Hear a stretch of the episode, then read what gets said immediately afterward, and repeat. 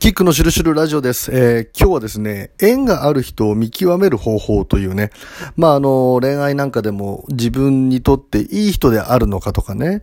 で、そういうことがまあ気になって、まあ、占いをしてみたりとか、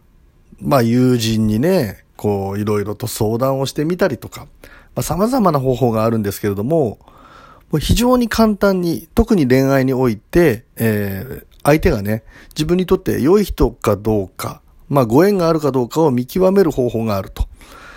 で、これね、結局、試してみないとわからないということなんですけれども、試してみて出た答えが結果であるというね、結果論でもあるんですが、まずですね、恋愛みたいなものにおいて、これ恋愛だけではないとは思うんですけれどもね、あの、特にダイレクトに恋愛が非常にまあ分かりやすいということなんですが、双方にね、えー、守護霊がいる、あるいは指導霊みたいなものがいて、お互いのことを見守っている。で、本人たちがそこに対する意識があるかないかは別としてね、えー、そもそもが、そのまあ、ね、出会う時点で袖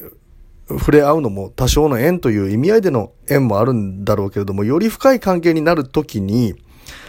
まず、まあどちらからでもいいんですけれどもね、とにかくね、デートなりなんなりの約束をね、取り付けて誘ってみるって、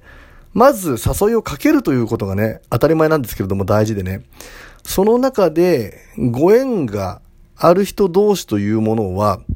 双方の守護霊が応援するということもあって、取り立てて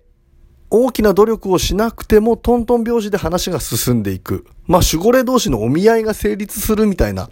形らしいんですよね。なんかね、わかりますよね。いいなと思っていても、うん、自分にないものみたいなもの、ないものねだりじゃないかな。なんていうのかな。自分にないものがあるからこそとか、自分とちょっと合わないような感じの人にこそ心惹かれちゃうみたいな時がね、恋愛なんかであったりしていいなと思うんだけど、なんかスムーズに流れがいかないっていうね。そのスムーズに流れがいかないということ自体にも意味があるんだと。で、えー、当然ながらね、守護霊同士が応援する、お見合いが成立する場合は、自然な形でね、トントン拍子にスケジュールが組まれていくんだけれども、両方の守護霊のね、反りが合わなかったりとか、うん、この人はやめておいた方がいいっていうこと、ね、えー、が、どちらか片側の守護霊の方に、まあ、拒否反応が出たりとかね、嫌悪感みたいなものがあるとね、誘ったりとかして、例えばね、デートに誘ったりして、日にちが決まったりしても、なんかね、前日にいきなり予定が入るとか、まあ仕事が入ってしまったり、どうしても行けなくなるようなことが起きてくると。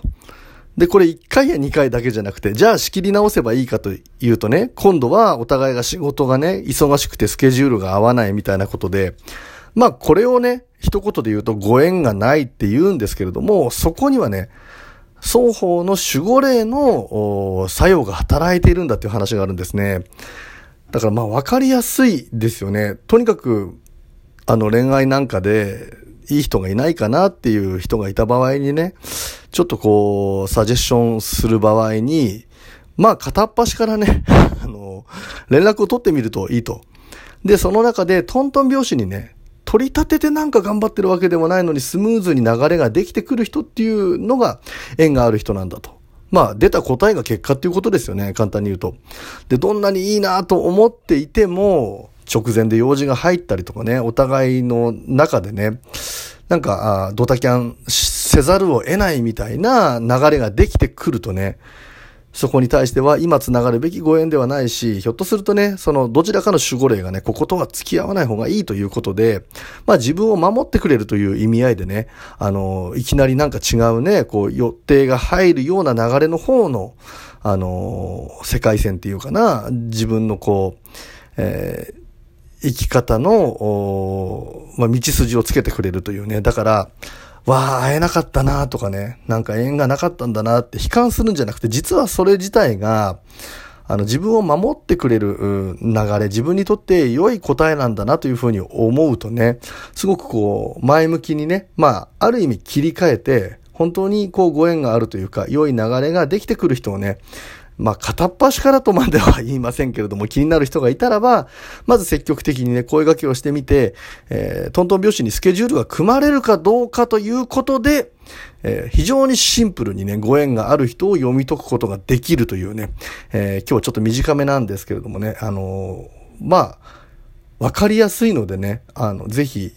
なんかね、2、3人迷ってて、どの人がいいのかな、なんていうふうにね、あの、本当に私にとってご縁がある人なんだろうなんて悩んでる方がいたらね、ぜひね、まずスケジュールを組むというところでね、どんな答えが出るかということ、そこで見極めてみてもいいのではないかというお話でした。えー、いつも聞いてくださる皆様ありがとうございます。番組のクリップ、それから差し入れ、質問等もお待ちしております。キックでした。ありがとうございました。